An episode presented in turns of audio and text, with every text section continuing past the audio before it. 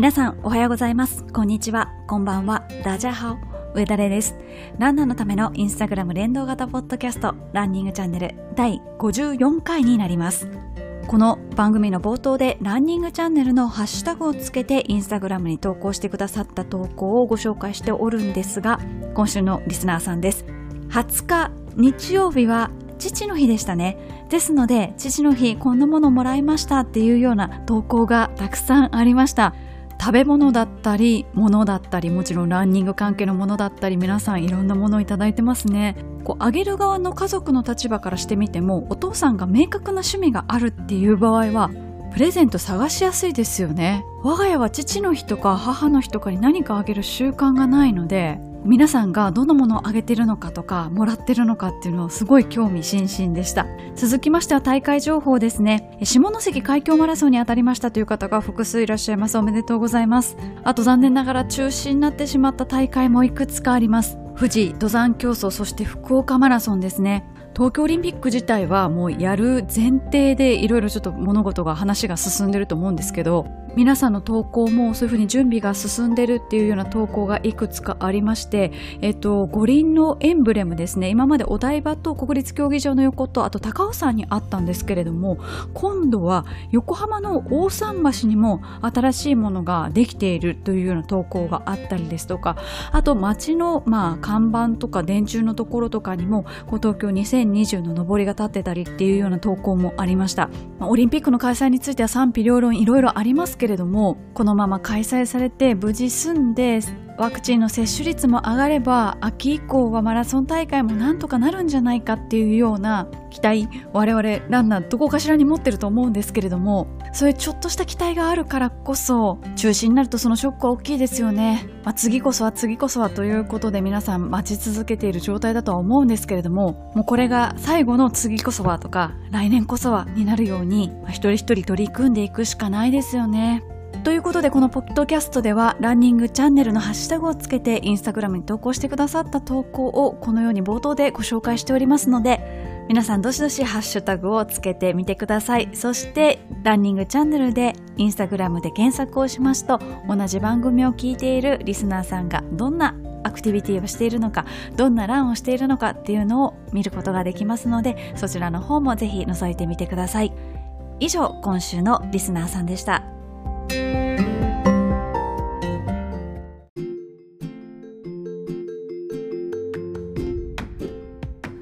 それではランナーズボイスのコーナーに移りたいと思います。こちらのコーナーはインスタグラムのストーリーズの中にある質問コーナーを利用しましてランナーの皆さんからいろいろコメントを頂戴するコーナーになっております。今回のテーマは前回に引き続きとなりますが旅ランについての後編になります。前回は国内での旅ランについてそして旅ランにおすすめのマラソン大会についてお伝えしてきましたけれども今回は出張ランについてそして海外の旅ランについてそしていろいろこう旅ランをする上でのですね工夫点なんかもご紹介していきたいと思います。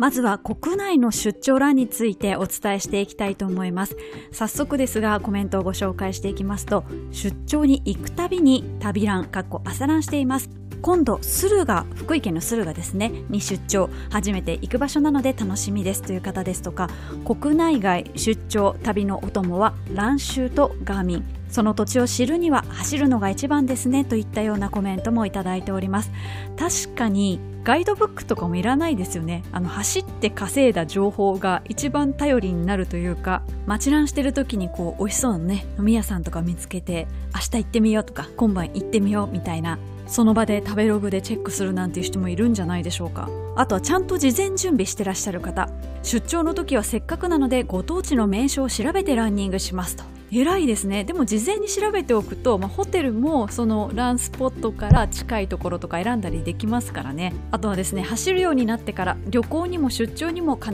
ずランシューとウェアは持参しています。走っていなければこんなところに足跡残さないだろうなとか思いながらにやりとなりますということで他の方のコメントにもあったんですけれどもこの旅ランする出張ランする前はホテルと、まあ、その出張先とのこの行き来だけだったのが出張ランするようになってがぜその出張が楽しくなったっていうふうに書いてらっしゃる方もいてこう出張に彩りが加わるって言ったら変ですけどそんな感じしますよね。あとは研修ですとか慰安旅行にもそういうものを持っていきますっていう方複数いらっしゃってコメントをご紹介すると会社の慰安旅行にはいつもシューズとウェアを持参するので他の人より荷物が多いめです。メリットは楽しい。デメリットは温泉旅館だと朝風呂マストなので起床が4時台になることです。でもランの後の朝風呂はめちゃめちゃ気持ちいいですということでこれも何人もの方書いてくださってるんですけれどもランの後の朝風呂最高ですよね。何でしょうかね。家だとわざわざ朝にお風呂沸かしたりしないじゃないですか。でしかもね旅館のお風呂とかだとすっごい大きいお風呂だったりしますし朝早くだから誰もいないしこれ友人から聞いた話なんですけどその男風呂で多分その時1人しか入ってらっしゃらなくってでその友達が入ろうとして脱衣所にいる時にめっちゃバシャバシャ聞こえてたんですって。どうもその1人でいる人がお風呂の中泳いでたみたいっていうので入ったら結構お年を召した方だったらしいんですけれどもいや大の大人が大人げないですけどその気持ちわからなくもないですよね。朝風呂で一人だったら泳いじゃう潜っちゃうみたいな。もちろんちゃんと体とか髪洗っての上ですよ。だって子供の頃銭湯で泳いだらめちゃめちゃ怒られたじゃないですか。親とか周りの大人たちに。そうやってこう子供の頃禁止されてたことを大人になって思いっきりやってみるっていうのは楽しいことでもありますよね。あとは研修の時に旅ランしてましたっていう方出張で1ヶ月間宿泊研修時に研修所周りを朝ランしてました。研修所入り口には乱臭が並ぶこともということで同じこと考えてる人が複数いらっしゃったんですね。確かに1ヶ月の研修ってなると普段走らない人でもちょっと運動することを習慣づけてみようかなとかいうふうになりますよね。いやでも1ヶ月の研修って長いですね結構ね。ということで国内の出張ランについてお届けしているんですけれども出張欄の中でもこういうところがおすすめっていうのがですねまた出てきました。前編聞いた方は聞き覚えがあると思いますがお城最強説がまた出てきました。お城の周り走っている方多いです。コメントご紹介しますと仕事柄月12回は地方出張なんです。その際必ず10キロ圏内にお城のあるホテルを取りお城欄そこそこいろんなお城ランしましたが眺めがよくって2連チャンで走ったのが仙台の青葉城跡。伊達政宗像前からの朝日が最高でした。早朝ランがおすすめですという方。そして仙台のこの青葉城ランがおすすめだという方がまだいらっしゃいました。仙台に出張へ行った時に青葉城跡や常禅寺通りといった仙台の定番観光スポットを巡るランがとても良かったです。青葉城跡からの眺めももちろん良いのですが都市なのに道が広くゴミゴミしていなくてしかも緑が多くとても気持ちよく走ったのを覚えています。コロナが明けたらまた行きたいということで私仙台行ったことないんですよ。で常禅寺通りってどんな感じかなと思ってネットで調べてみましたらあのいかにも仙台なあの通りですね。欅並木。いやここは確かに気持ちいいだろうなっていうふうに思いましたね。なんかその街に詳しくなると路地裏ランとか下町ランとかちょっと入り組んだところも走るっていうのも魅力なんですけどまだねそこにあんまり行ったことないとか初めて行くっていう場合は分かりやすいコースの方がいいのでそういう意味では仙台ってとてもいいのかなっていうふうに思いました。あと東京出張だとテンションが上がるという方ご紹介しますと旅ランにもいろいろありますが地方に住んでいる私にとっては出張で東京に泊まって皇居ランとかもワクワクします。ランナーがいっぱいいるという高揚出張では残業もなく自分の時間が長く取れるので夜ラン朝ラン両方走ります。特に朝ランしてホテルの大浴場で朝風呂して朝食バイキングというのがベストプランです。ということで私とあるランニングアプリを出しているメーカーの方に話を聞いたことがあるんですがそのアプリで世界中で最もスタート地点として多いのが皇居なんですって世界中でですよ、まあ、そのアプリ日本語化はされてるんですけど別に日本だけで使われてるアプリじゃなくって世界中で使われてるランニングアプリなんですけれどもそれのスタート地点で最も多いのが皇居なんですって、まあ、確かに皇居ってちょうど1周5キロなんですよねうまいこと昔の人は作ったなと思うんですけど5キロちょうどにねあと上り坂も下り坂も両方ともあってそして信号がない。そして警察の方がわんさかいるので女性が一人で走ってても全然危険じゃない。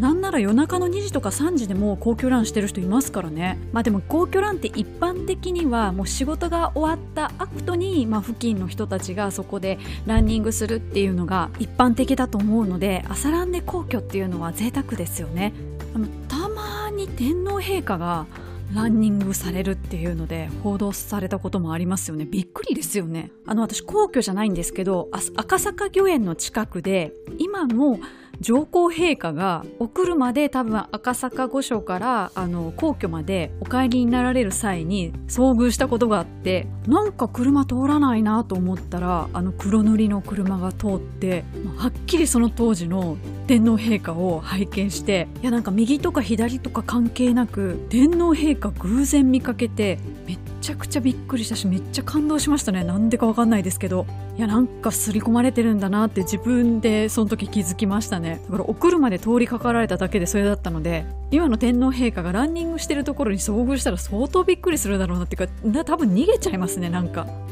ということでちょっと話それちゃいましたけれども皇居で朝ランしてからのお風呂入って朝食バイキングということで朝食のバイキングも朝ランしてたらもう何の躊躇することもなく好きなものたくさん食べれますよね。でそうやって地方からいらっしゃった方は皇居を見てわランナーがたくさんいるすごいなっていうふうに思われると思うんですけれども、東京に住んでる私から見ると、まあ、皇居って普通に練習場所なのであの別に感動はしないんですけどそのそれこそ地方に行った時にその地方のランンニングのメッカみたいなところに行くとめちゃくちゃテンション上がりますね。あの大阪城公園とかあと九州だと福岡の大堀公園とか多分地方のランナーさんが皇居にいらっしゃった時と同じような感動を東京のランナーは地方のランニングのメッカに行った時に同じように感じます。えさてさて続きましての東京出張ランについてですがコメントをご紹介しますと出張で東京へ行った時に北品川の味のある店が並ぶ通りを抜けレインボーブリッジを渡ってお台場へ行くルートが良かったです。レインボーブリッジからの都会的な眺めを見た後北品川の味のある通りの切り替わりが田舎に住む人間にとっては面白くとても良かったです。また行きたいということでこのルート私も結構走ります。あの東京って結構古い商店街が未だに残っていて面白いんですよね。この北品川の商店街は旧東海道なので古い店はかなり古いです。江戸時代からやってる店とかもあったりしてこう商店街から品川駅方面を見るとこうタワマンとか高層ビルが見えたりしてすごいコントラストが激しいんですよね。あと天王ザイルとかも近いので結構おしゃれなお店とか整備された運河なんかもあって走りやすいです。そしてレインボーブリッジは人が渡れます。ただですね時間の制限があるんですよ、まあ、車は通行止めが入らない限りは24時間いつでもレインボーブリッジ渡れるんですけれども人は、えっと、時間の制限がありますます。しかも夏と冬で空いてる時間が違うのであの事前に確認されることをお勧めします。またですねなんか緊急事態宣言とか出ちゃうと閉鎖されたりもするので結構注意が必要です。あと自転車で渡りたいっていう方もいらっしゃるかもしれないないんですけれども自転車は渡れないことないんですが手で押さないと渡れないです。あのレインボーブリッジの両サイド芝浦側と台場側にそれぞれガードマンさんみたいな方がいらっしゃってであの自転車の後輪になんかコロみたいなのを強制的につけられるんですよ。で自転車に乗れないようにされちゃうんです。なので自転車の方はその後輪コロみたいなのがついた状態で自転車を押して向こう側に渡らないといけないんですよね。あと芝浦側からお台場側に渡る時はエレベーターで7階ぐらいまでは上がるんですね。なのでエレベーターで上がる前にその橋の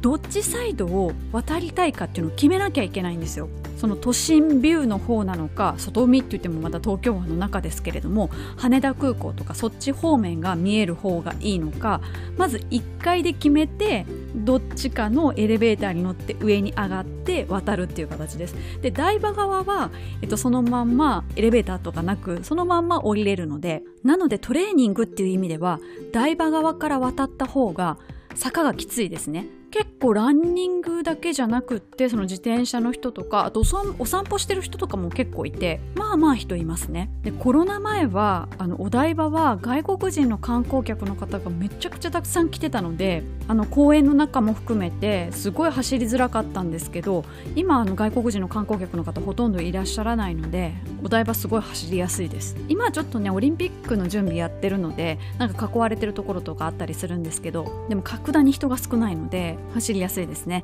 ああと北品川の方に裸足戻っちゃうんですけれどもあの私おすすめの銭湯がありまして北品川というよりかはもう隣の駅の新番場というところにが近いんですけれども天神湯さんというところ天神湯という銭湯です。ここすごい変わっていてデザイナーズ銭湯って言われてるんですよ。この銭湯を親御さんから継がれたご夫婦若ご夫婦がアパレルの出身でいらっしゃってせっかくだったらおしゃれな銭湯にしようっていうことで改装されたんですね。なのでめちゃめちゃモダンです。しかも結構笑っちゃうのがお客さんは普通に近所の方が多いんですけどだからおじいちゃんおばあちゃんとかも結構多いんですけどかかってる音楽がゴリゴリのラップなんですよ洋楽の。なんか下町にあるおしゃれな銭湯っていうだけでもアンバランスなのになんかわかんないですけど地元のおじいちゃんおばあちゃんがその辺をこうよたよたって歩いて銭湯の中よたよたって歩いてるけどかかってる音楽めちゃめちゃブラックなやつみたいななんか不思議空間ですね。で私海外から帰ってきた時に大きいお風呂に入りたい温泉に入りたいって温泉が出るんですけどその地域ってあの黒い温泉が出るんですね。黒ウーロン茶みたいな温泉が出るんですけど温泉入りたいと思ってこの天神流さんに行って間違って男性の脱衣所に行ってしまって裸のおじいさんと目が合っちゃってやばいと思ってもうすぐ出てきてすぐ女湯の方に行きました。もう時差ボケで全然頭働いてないんでえなんで男の人いるんだろうみたいな。でも向こうもなんで女の人入ってくるんだろうって思ってるんですね。だから2人とも同じような多分表情してると思うんですけどはって気づいてからの行動は相当早かったですね。ということで話があっちゃこっちゃ言ってしまいましたけれども東京出張その際に走っていますというコメントもご紹介しました。続きましてはですね出張がてら大会絡みの欄をしてますという方もいらっしゃってコメントをご紹介しますと5年前から大阪出張を利用して黒部名水マラソンを走るようになりました。そこで素敵な出会いがありました。友人に勧められた日本酒を買いに行ったところその酒造会社の社長もランナーさんで意気投合。去年は大会は中止でしたが秋に訪れてカニと絞りたての日本酒を一緒に楽しみました。もちろん2人で走りもしましたということでこう普段の生活の中では走ってなかったらないような出会いっていうのもありますよね。いや日本酒とカニなんて最高じゃないですか。あと続いての出張欄はですねご紹介しますとちょうど1年前になりますが四万十市で出張欄してきました。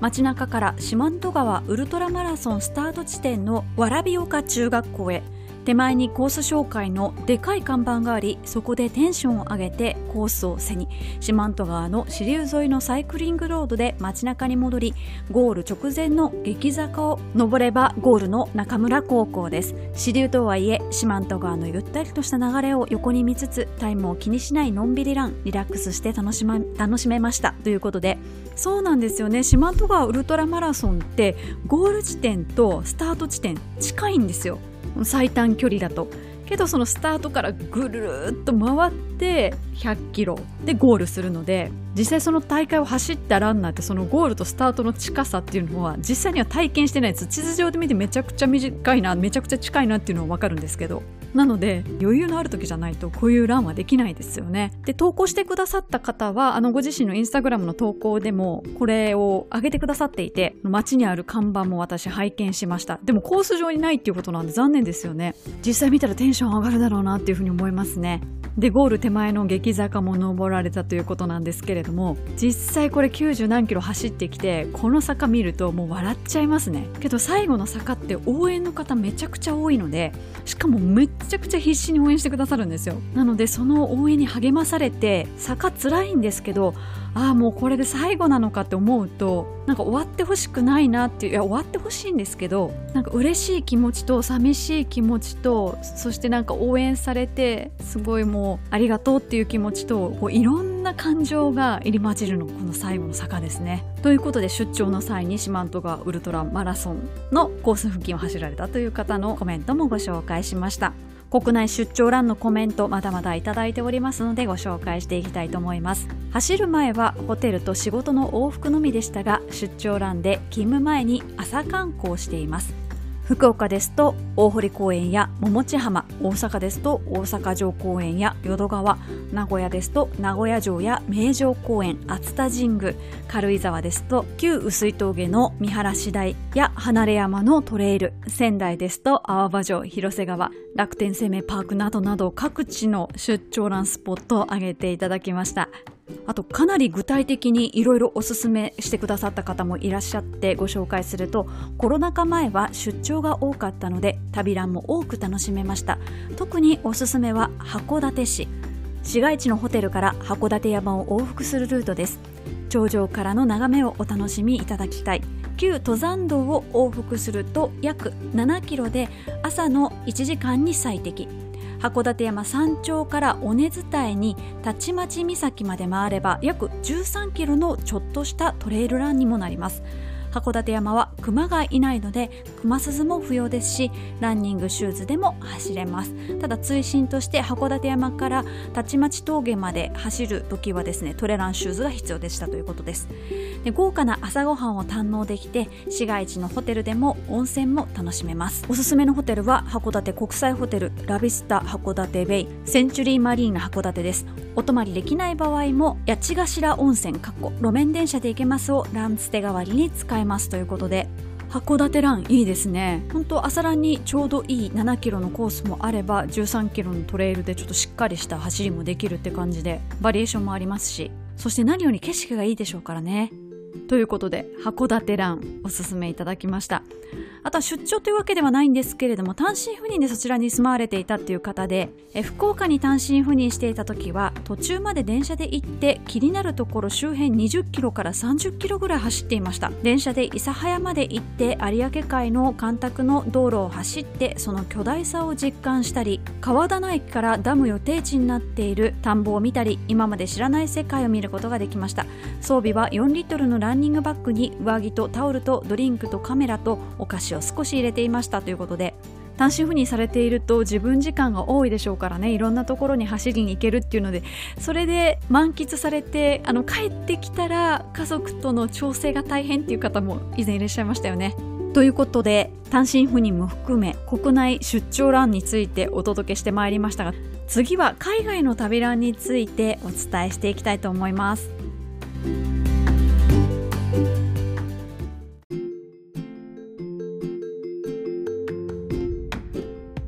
海外の旅ランについてもいろいろコメントをいただきましたね。早速ご紹介していきますと海外出張に行った際はランニングシューズと水着は必須です。毎朝ホテルからいろんな方向に走って現地の雰囲気を味わえて楽しかったです。ということであとはこれは内緒ですというふうに書いてあるんですけれども迷子になるといけないので Google マップが必須ですが出張費で借りている海外 Wi-Fi はほとんどランのために使っていますと。はいこの場限りにしておきましょう。ちなみに私は国内国外含めて出張がほとんどない職種というか仕事なんですけれどもコロナになる直前にですねこう会社のこうアジアパシフィック地域の懇談会というかそういうのがタイのバンコクでありまして行ったんですけれどももうすんごい恥ずかしい思いをしまして何かというと朝早くにバンコクに着いたんですね。でその時たまたまチーム R2 の同期の子もタイに出張に来ていてよかったら朝ランしないみたいな話をしてたんですよバンコクで。すごい偶然じゃないですか。めちゃめちゃ楽しみじゃないですか。で朝早くではあったんですけれどもチェックインができてでその友人とバンコク市内をランニングして帰ってきてで昼過ぎから何かちょっとセッションがあったんですかね。こうお昼ご飯プラスアルファぐらいで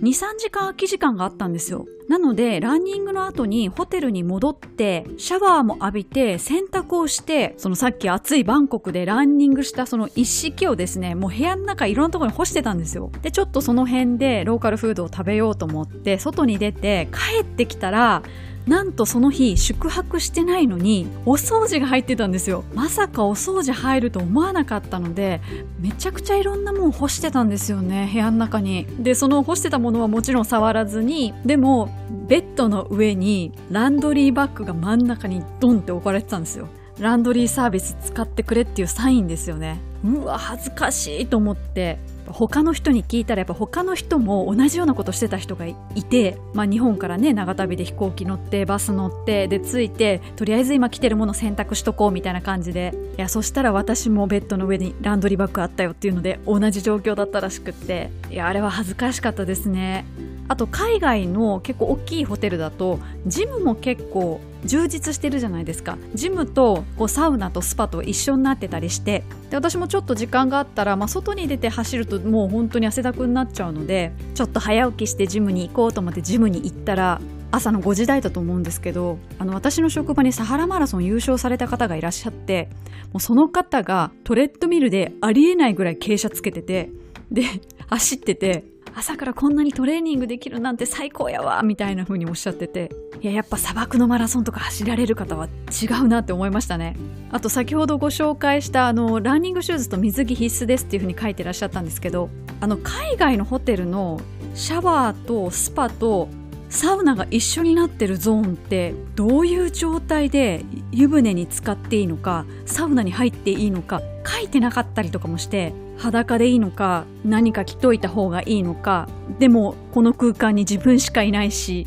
でも誰か入ってきたらどうしようとか結局水着にも見えそうなトレーニングウェアでサウナに入るみたいな。けど誰か入ってきたらどうしようと思って自分着てる状態なのに次入ってきた人はすっぽんぽんだったらどうしようとかビクビクしながら全然心休まらないサウナみたいなそういう経験もしたことある人いないですかね？ということで海外での旅ランについてコメントを引き続きご紹介していきたいんですけれどもいただいたコメントの中で比較的多かった地域からご紹介していきますがまずは台湾です。コメントご紹介しますと毎年恒例の社員旅行で必ず旅ランするようにしています。昨年初の海外台湾へ社員旅行の予定だったのですがコロナで中止。今年ももちろん中止でとても残念に思っています。来年こそ行けることを信じてレイさんにお聞きしたいのですが宿泊先の台北で一人朝ランしても治安とか大丈夫でしょうか？もしおすすめコースがあれば教えてください。ということで台北市内夜中も早朝も出歩いたことあるんですけれどもあの怖いなって思った経験は私は今のところないです。で一人で朝ランされるということなんですが、まあ、泊まってる場所にもよりけだと思うんですけれどももし川が近ければ河川敷。台北はとても雨が多い地域ですので河川敷がめちゃくちゃ広いんですね。そして綺麗です。下手したら日本の河川敷よりも整備されてます。なので河川敷はまずおすすめですね。あとは他の方がコメントしてくださっているんですけれども台湾大学の陸上トラック。基本的には台湾の大学はあの24時間いつでも空いていて誰でも入れるようになっていて結構昼間とかもなんかおばちゃんたちが大学校内のベンチでおやつ食べてたりしますね。でその大学内にトラックがあるんですけどそれは大抵一般開放されていて夜はちゃんとナイター設備があって皆さんそこで練習したりとか歩いてるおじいちゃんおばあちゃんがいたりとかしますね。多分台湾大学だけでなくって他の大学でもそんな感じだと思うんですけどあとは公園の周りですね。あのダーン森林公園っていう大きい安いと漢字で書く森林公園というところがあるんですけれども台北の中心部に。そこも結構ランニングしてる人多いですね。でそこにランベースというランステがあるんですけれどもこれも他の方があのコメントで書いてくださってるんですけれどもランステがあります。日本のランステを見て感動したそこの社長さんが女性なんですけれども建てられたランステでカフェとかも併設されてたりとかあと足湯があったりとかマッサージルームがあったりとかかなり設備が充充実してます。ちなみにですねそちらに私のサインが ありますのでもしランベースに行かれる行ったよっていう方はですねぜひぜひ私のサインを探してみてください。で河川敷とか公園とか大学のトラックっていうのをおすすめしたんですけれども台北は街中のランニングはあんまりおすすめしないです。なぜかというとバイク原茶の路上駐車がひどいんであんまり街中走れる状態じゃないですね。早朝だったら走れなくはないですけどわざわざ走ってる人は少ないですね。あと昼間になったら昼間になったでこれも原茶がめちゃくちゃ多いので空気が悪いんですよね。幹線道路沿いはかなり。なので街の中はあんまりおすすめしないですね。ほんと早朝でまだそんなに車とかバイクがいないっていう時間帯だったらちょっとぐらい街中走るのはいいと思うんですけどあとあの朝ごはん屋さんが台湾はたくさんありましてザオツァンティエンっていうんですかね。台湾ってこう3食外食される方も多いので朝ごはん屋さんっていうのがあってあとは豆乳屋さん。もう台湾はとにかくね豆乳が美味しいです。その店でその大豆をひいていて絞りたての豆乳をくれるので特にあったかいやつがおすすめですね。ということで場所と時間帯を選びますけれども海外に行けるようになったらぜひぜひ台北の朝ラン楽しんでみてください。続いてコメントの多かったのはオフランスのパリです。コメントをご紹介していきますとパリセーヌ川沿いが良いコースです。エッフェル塔近くにホテルを取ってセーヌ川沿いにルーブルやシテ島のノートルダム大聖堂まで5キロから7キロ程度です。っていうコメントですとか。セーヌ川の朝ランは最高です。ホテルの場所にもよりますが地下鉄でサンジェルマン・デ・プレまで行きそこからセーヌ川を渡ってエッフェル塔まで行くと気持ちいいです。また他の方のコメントをご紹介しますとコロナ前出張でパリへ。もちろんシューズ持参で走るとこ全てが観光地。今は難しいですけどまたいつかということでパリを挙げてくださってる方多かったですね。私ヨーロッパまだ行ったことなくってぜひ行ってみたいですね。とりあえずは今日からこの週末からツール・ド・フランスが始まるのでそれを見て行ったつもりになってみたいと思います。他海外のいろんな場所をご紹介いただいたのでどんどんコメントを読んでいきますとおすすめはカタールのドーハのコーニッシュです。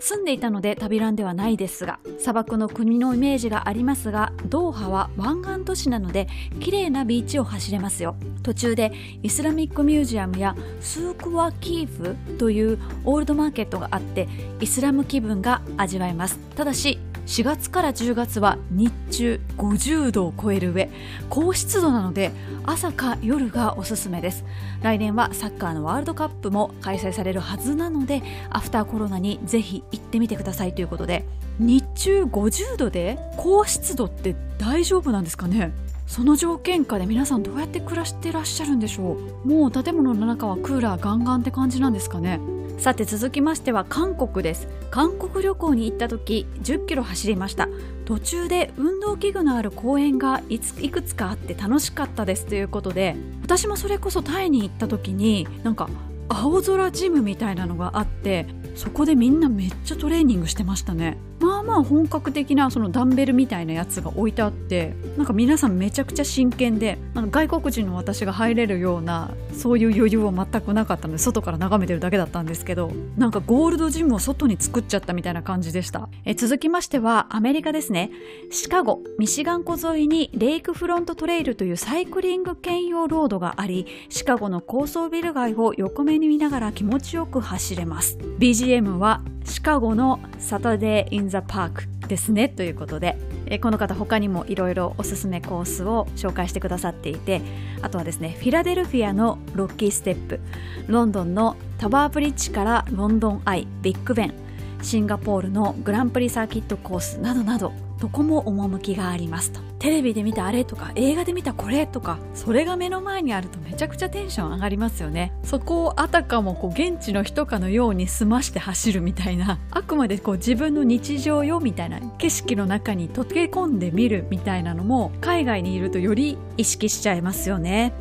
次はまたアメリカになりますがニューヨークのセントラルパーク一周約10キロは最高でした。自然も豊かでとても清々しかったです。と言ってもなかなか今行けないですが当時はガーミンを所有しておらず写真しか残っていないのが残念ですということで奇跡が残ってないということですね。でも写真が残ってるなら十分ですよね。続きましてはハワイです。ハワイへ行った時はいつも朝ランしています。ワイキキからダイヤモンドヘッドを一周して帰ってくると朝からかなりテンションが上がります。ランナー同士挨拶をするのがすごく好きです。コロナが収束したらまた行きたいです。ということで、この番組を聞いてくださっているリスナーの方にもですね、ハワイ在住の日本人の方がいらっしゃるので、あの時々ランニングチャンネルのハッシュタグの投稿でハワイの風景を拝見しております。今出てないところで私がいたところであとおすすめコースないかなって考えたんですけど香港も台湾と同様街中は走れないんですけれども海沿いが結構綺麗で直近といってもちょうど2年前ぐらいに香港に行った時にビクトリアパークから海沿いにずっと走ってあのトラムっていう路面電車の終点のケネディパークっていうところがあるんですけれどもそこまで走ってで帰りはトラムでとことこ帰ってきました。トラムすっごい安いんですよ。30円とかそれぐらいじゃなかったかなと思うんですけどでもすごいゆっくりで、まあ、各駅停車っていうか駅と駅の間隔もすんごい短いので帰ってくるのにもすごい時間かかるんですけど2階に上がるとかなり目線目線が上なのでなんかこう観光しながら走ってトラム乗ってっていうのが結構印象的でしたね。で私が走ったのは平日だったんですけど日曜日は注意でというのも香港の家庭で働いていらっしゃる家政婦さん東南アジア出身の方が多いんですけれども日曜日がお休みなんですね。で同じ出身の方々が外に集まるんですよ。もうビクトリアパークの周りとか本当にその東南アジアの女性だらけになるんですよ。もう歩道とかにもなんかピクニックのシートみたいなのを引いてなんかスープを炊いてたりとかこうみんなでおしゃべりしたり歌ったり踊ったりみたいなことをされていてなかなか人が通れないんですよね。なので日曜日だけ注意ですね。ということで海外の旅ランについてもお伝えしてきました。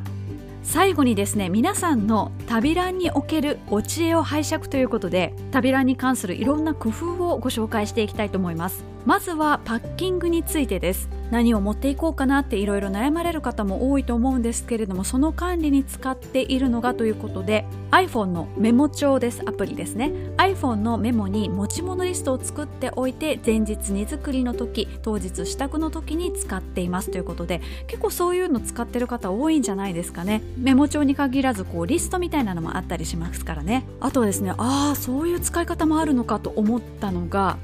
シューズのパッキングなんですがシューズケースは意外とバッグの中でかさばるのでシャワーキャップがおすすめです。シューズはシャワーキャップをかぶせてバッグに入れてますと。確かにナイスアイディアですね。あのシャワーキャップって必ずホテルにありますけど使用しない確率の方が確実に高いですしね。私はシューズはシューズケースというかシューズ袋みたいなのに入れてるんですけどシューズ袋って結構巾着みたいにこうシュッと絞るタイプのものが多いと思うんですが私が使ってるのは無印良品のあの防水の袋で口のところをくるくる丸めてプラスチックの留め具で留めるみたいなタイプのものでもともとシューズケースじゃないんですけれども、まあ、ごくまれに雨に降られた時のレースとかそれが例えばトレランだったらってなったらもう靴がぐっちょぐちょになるのでもちろん乾かすんですけど乾ききらなかったり泥がすごいついたりとかするのでなんか外に土とかあの水とかが出ていかないように防水のものを使ってます。あと私が海外行く時とか何持って行ってるかなって、まあ、しばらく行ってないのでちょっと思い返してみたんですけれども必ず持っていくもののうちの一つはエコバッグで今でこそ日本でエコバッグ使ってる人多いですけれどもやっぱ海外でも日本と同様にあのビニール袋は有料だったりするのでそれ用にっていうのとあとお土産が多くなってしまった時にそれに入れたりもしますね。確実に荷物が増えそうだなっていう時は結構大きな容量なんですけれども折りたたみに式になっているバックパックもあったりしてそれを持って行ったりもします。あと今回はもうレースに出て帰ってくるだけだっていう時は持っていかないんですけど女性だとそれなりに私服も気を使わないといけないのでワンピースは必ず1着持っていくようにしているのとワンピースだとちゃんとしたところでもある程度対応できるのであとはあの一世三宅のバオバオというカバンがあるんですけど薄く折りたためるし軽いんですけど使い勝手がいいのでいくつか持ってるんですがそちらもある程度ちゃんとしたところでも使えるので持って行ったりしますね。あと季節は問わず必ずウィンドシェル的なものは持っていくようにしてます。ちょっと肌寒い季節になると高機能のフリースのものとか上羽織るものですね。特に海外の空港ってめちゃくちゃ寒いんですよね。こう夜中にあのそこを立つ便を予約していてでも公共交通機関で空港行きたいからまあ何時間も前から空港にいて待たなきゃいけないっていう時にもう殺す気かっていうぐらい寒い空港ありますもんね。あのそういう時意外とマラソン大会でもらったあの参加賞のフィニッシャーのバスタオルとかめちゃめちゃ役立つんですけどそれをタオルケット代わりに空港で寝て待ってたことはあります。ということで皆さんもこれは絶対持っていくっていうものあるんじゃじゃないでしょうか。続いては宿泊先に関してですね。コメントご紹介しますと荷物が多くなるのでゴール後によりやすいホテルを取ります。荷物はほぼ預かってくれます。ということでホテル側ももう勝手が分かっていて置いてていいですよっていうところが多いんですね。ありがたいですよね。あとはですね横浜から大阪マラソンに参戦しました。預け荷物がロストしてもいいように手持ちバッグにシューズを入れて抱きしめていたのは良い思い出です。僕は前日からの1泊2日で行ったのですが全く時間が足りませんでした。レース当日を真ん中に挟むと余計な荷物を部屋に置いていけるのでおすすめ。ということでなんか国内とかあの飛行機乗っていかないといけないような大会、まあ、例えば東京から別府を行った毎日マラソンに出るときにこの人も明らかに別台出るだろうみたいななんかもうジャージにベンチコートですでにターサー履いてるんですよね。で荷物はちっちゃいリュック一つみたいないやもうやる気しか感じられないみたいな人結構いますよね。いやすごいなって思います。あとホテルについては宿泊するホテルや近隣のコインランドリーの有無を確認します。汗をかいたウェアを道中に持ち歩きたくないのでということでそれを思って部屋で洗濯して干してたらえらい目にあったっていうのがさっきの私のエピソードなんですけれども最近は部屋にドラム型の洗濯機がついてるお部屋とかありますよね。いやほんと洗濯できる前提だと荷物ぐっと減りますからね。続きましてはシューズのパッキングの話に戻るんですけれども厚底全盛ですが旅ランではシューズは軽くて小さくパッキングできる薄底レーシングシューズが便利です。コナキタバルん？コタキナバルに行った時はシューズをホテルの部屋に置いていきました。そのまま捨てられたかもしれないけれどもしかしたら見つけた誰かが使ってくれないかなとということでまあ、レースじゃなければマチラン程度であればもうね日本で使い古してもう捨てようかなみたいなやつを履いていって現地に置いてきちゃうもう捨ててきちゃうっていうのも全然ありですよね。私も何回かしたことあります。あとはですね知恵というか道中のちょっとした贅沢といえばいいんでしょうかね。ご紹介しますと静岡マラソンに行くのに新幹線に乗ったり埼玉国際マラソンに行くのにグリーン車に乗ったり通勤と違う乗り物に乗れるのをいつも楽しみにしています。帰りのビールも最高ですよということで日常生活の範囲内だと絶対選択肢に登らないような交通手段を使うっていうのは結構ありますよね。私もグリーン車使ったりします。行き帰りゆったりできた方が絶対いいですもんね。ということでこう旅っていうような距離感ではないけれども、まあ、大会に行く時にそういう交通手段を使うことによってちょっと旅っぽくなるっていうのもあると思います。ということで旅ランについていろいろお伝えしてきましたがいかがでしたでしょうか？今は全くもってねなんかそういう旅ランできる状況ではないんですけれども少し状況が落ち着けばまたそういうことができる環境になってくると思うのでその時のために今回前回放送でお伝えしたことを参考にしていただければ幸いですということでランナーズボイス旅ランについてお伝えしていきました。